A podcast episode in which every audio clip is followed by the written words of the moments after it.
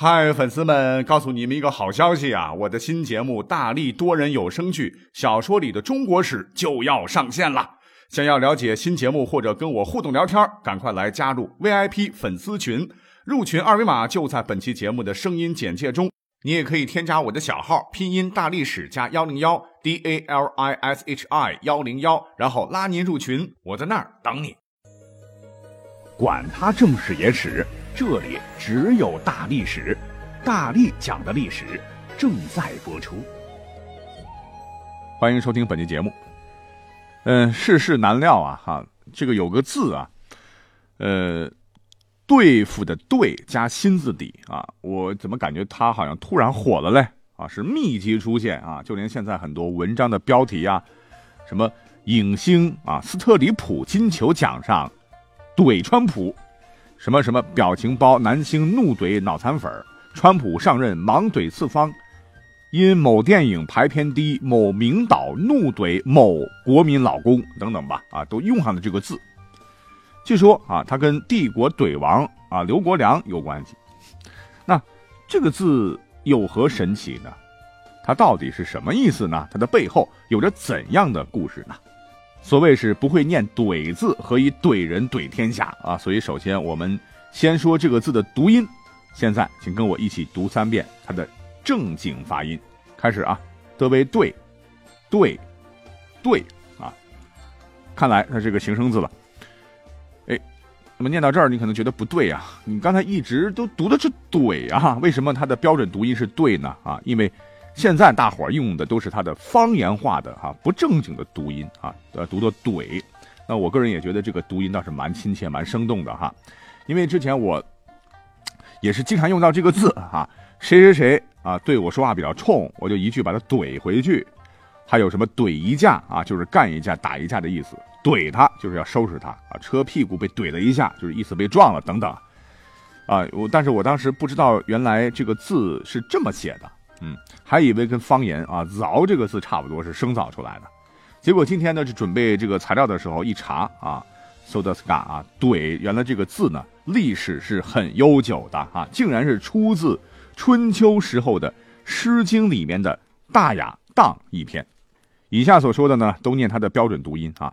里边有这么一句：“而秉义类将欲多对”，就是你是秉直正式的臣，应该多用善人。为什么不这么做呢？反而是更信任，也就是引起众怒、怨恨极大的有权有势的豪强呢？啊，就是说你用人不当。再结合咱们国家最早的一部百科词典《广雅》里对这个字的解释，“对恨也”，啊，很明白的说明了“对”的原意就是怨恨的意思。那它原来的意思呢？呃，跟现在我们拿来当万能动词用的意思是不一样的。好了，讲了这么多啊，那关于这个字的解释就差不多了啊。那我们呃不妨再看看历史啊，能不能按照我们现在的意思，就是按照“怼”这个音，哎，我们能不能找几个古人怼来怼去的故事，跟大家在本期节目当中来好好的说一说呢？答案是肯定的，而且呢还有不少啊。我们就按照这个年代顺序来给大家来讲一讲啊。我们先讲谁呢？啊，先讲孔子。话说呢，孔子老人家周游列国呀，有一回啊，要寻找过河的渡口，哎，就让学生子路去问路。当时呢，前头啊，恰好有两个农夫正在田里耕作，一个人叫做长居，一个叫做桀逆。这个子路呢，先问了长居，就请问呢，啊，附近有渡口吗？结果呢，这个长居不仅不回答，反问子路说。呃，车上坐的是谁呢？子路说：“啊，是孔丘。”哦，那是鲁国的孔丘吗？是啊。长居一听，哎，直接把子路就怼回去了。哼，他不是常周游列国吗？他应该知道啊，还来问我干什么呢？哎，直接就把这个子路怼的无语啊，只好啊又问桀逆啊。桀逆问：“那你是谁呢？”“我我是仲由，就是子路。”那你是鲁国孔丘的门徒仲由吗？子路答：“是的。”一看啊，是孔子的门徒，这杰逆又怼上了。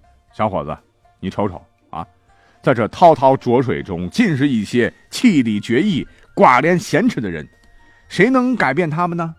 你与其跟着那个家伙周游列国，是不是跑来跑去的哈，一点成就感都没有，你还不如跟着我们这些避世之士在一起快活呀。说完，他就径自跑土，不理子路了。这子路被怼得莫名其妙，哑口无言呐！啊，晾在一边，只能是灰溜溜的啊，回去给孔子说了。哈，我不就是问个路吗？他们两个明明知道，不说也就罢了，还要被他们俩怼啊！末了还要差点要收我为弟子。老师，咱们就这么不被他们待见吗？哎，幸亏孔子涵养好啊，遭白眼儿啊，没动怒，只是很难过的说：“哎，我们总不能与鸟兽一起生活吧？”啊，我不是人类的一份子，又是什么呢？如果天下有道，我才不会去寻找什么改变呢。接下来，还有一回啊，子路走的有点慢了，就落在孔子后面啊。正好呢，迎面碰到一个挑担的老人啊。情急之下呢，子子路就问说：“老人家呀，请问您看到我的老师了吗？”哪知老人家一听这话是怒怼啊。四体不勤，五谷不分，谁是你老师啊？走开，走开！然后呢，碰到孔子以后啊，孔子知道这个事儿了啊，只是淡淡说了一句：“啊，这是隐士啊！”哎，就就完了啊。这都是出自《论语》的故事。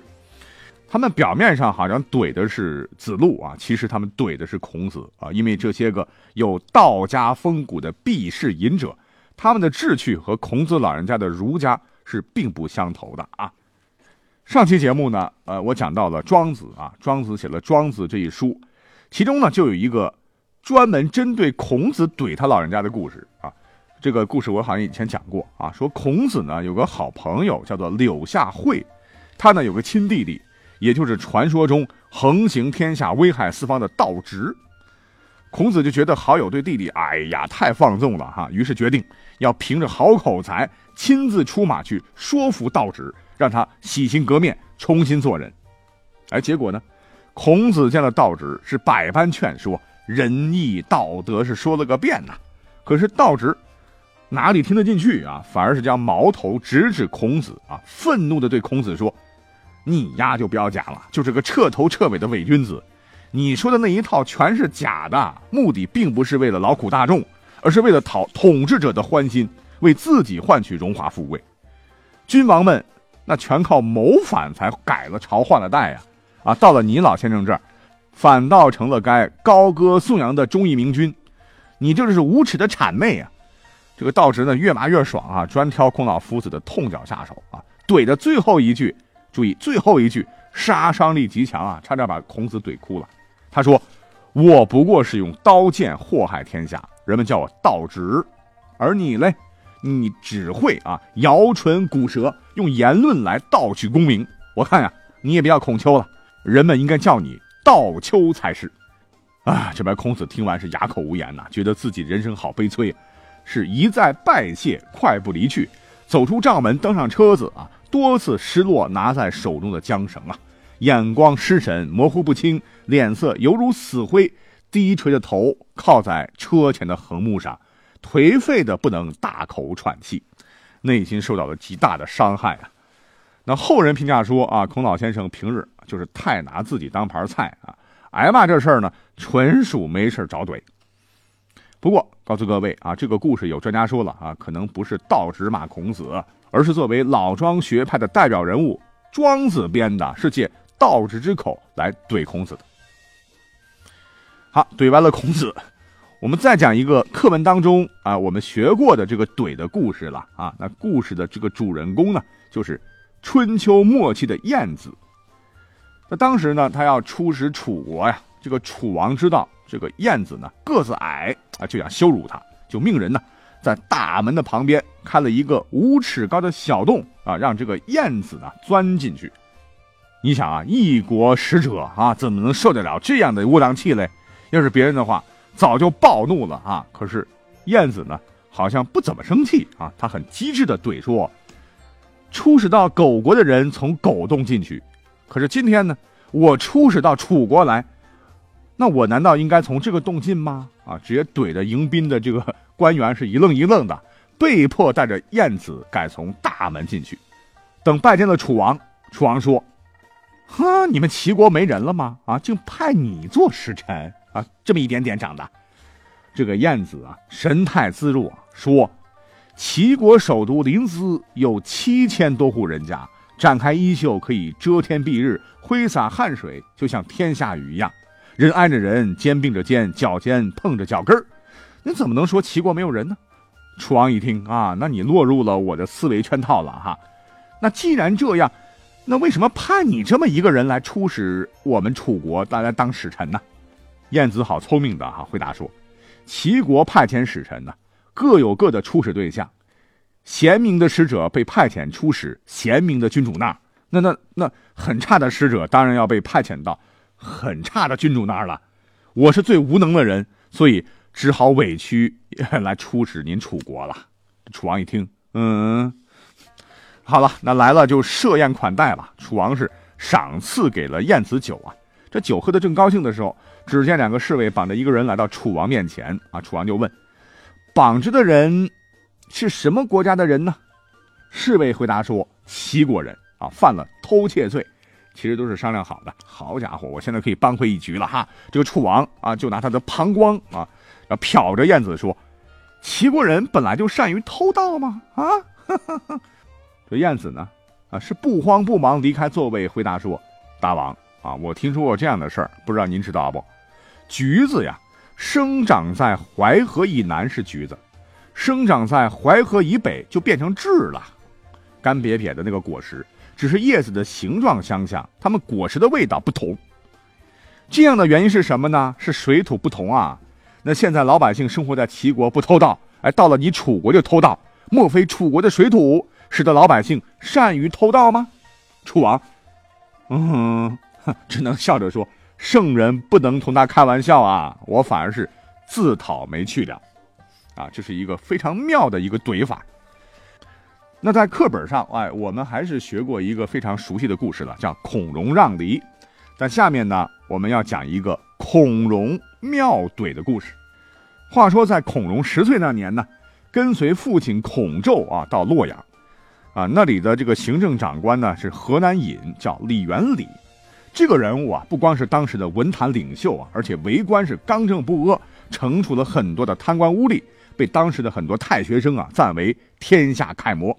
所以小孔融啊，对他是极为的仰慕啊，就想拜见他。不过呢，他没有找老爸这层关系啊。有一回是跑到李元礼的府前，想亲自来求见。这个门卫一瞅，啊，这哪里来的小顽童啊？滚滚滚，回家玩去！但是孔融呢，有条不紊地说。我是李大人的亲戚，很亲密的通家子弟，请您引下路呗。啊，门卫一听吓了一跳，哦，大人的亲戚啊，赶紧赶紧，请进请进啊！冒犯了小公子啊，就引他见到了李元礼。这李元礼一看，嗯，不认识啊啊，就问你是哪家小朋友啊？哈，长得还蛮可爱的哟。这孔融啊，就施礼以后说，咱们确实有通家之好啊。您看，我呢叫孔融，字文举，祖上是孔夫子、孔圣人，而大人呢，您姓李，那一定是老子李耳的子孙吧？那您的祖先，哎，不就是我的祖先的老师吗？哎，这么一算的话，我们可不是通家之好啊！李元礼一听啊，是哈哈大笑啊，对这个，呃，十岁的小孩是刮目相看。这还没完，正在这个时候，有个人呢叫陈伟来拜见李元礼。因为他是文人啊，自负才高，性情高傲啊。旁边的人就给他说了啊，这个小孩啊多机灵啊，你看他的言行啊等等。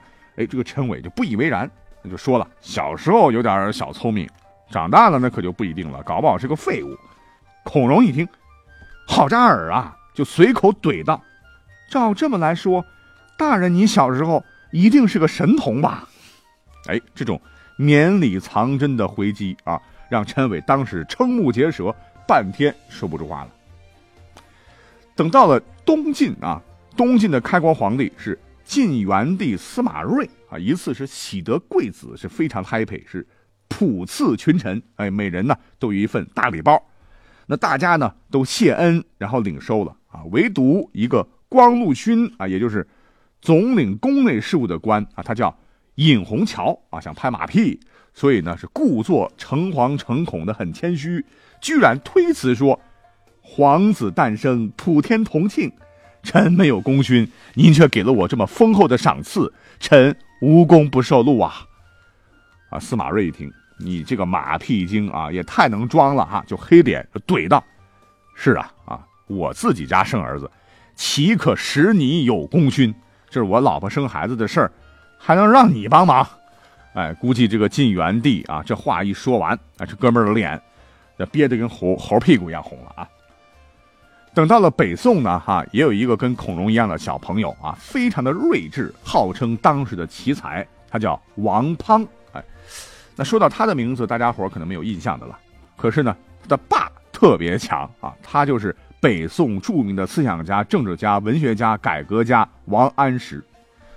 话说有一次啊，有个好事者了，带了一头鹿，还有一头獐，去王家让王滂辨认一下。当时王滂年纪很小啊，根本就不可能认出獐和鹿的区别。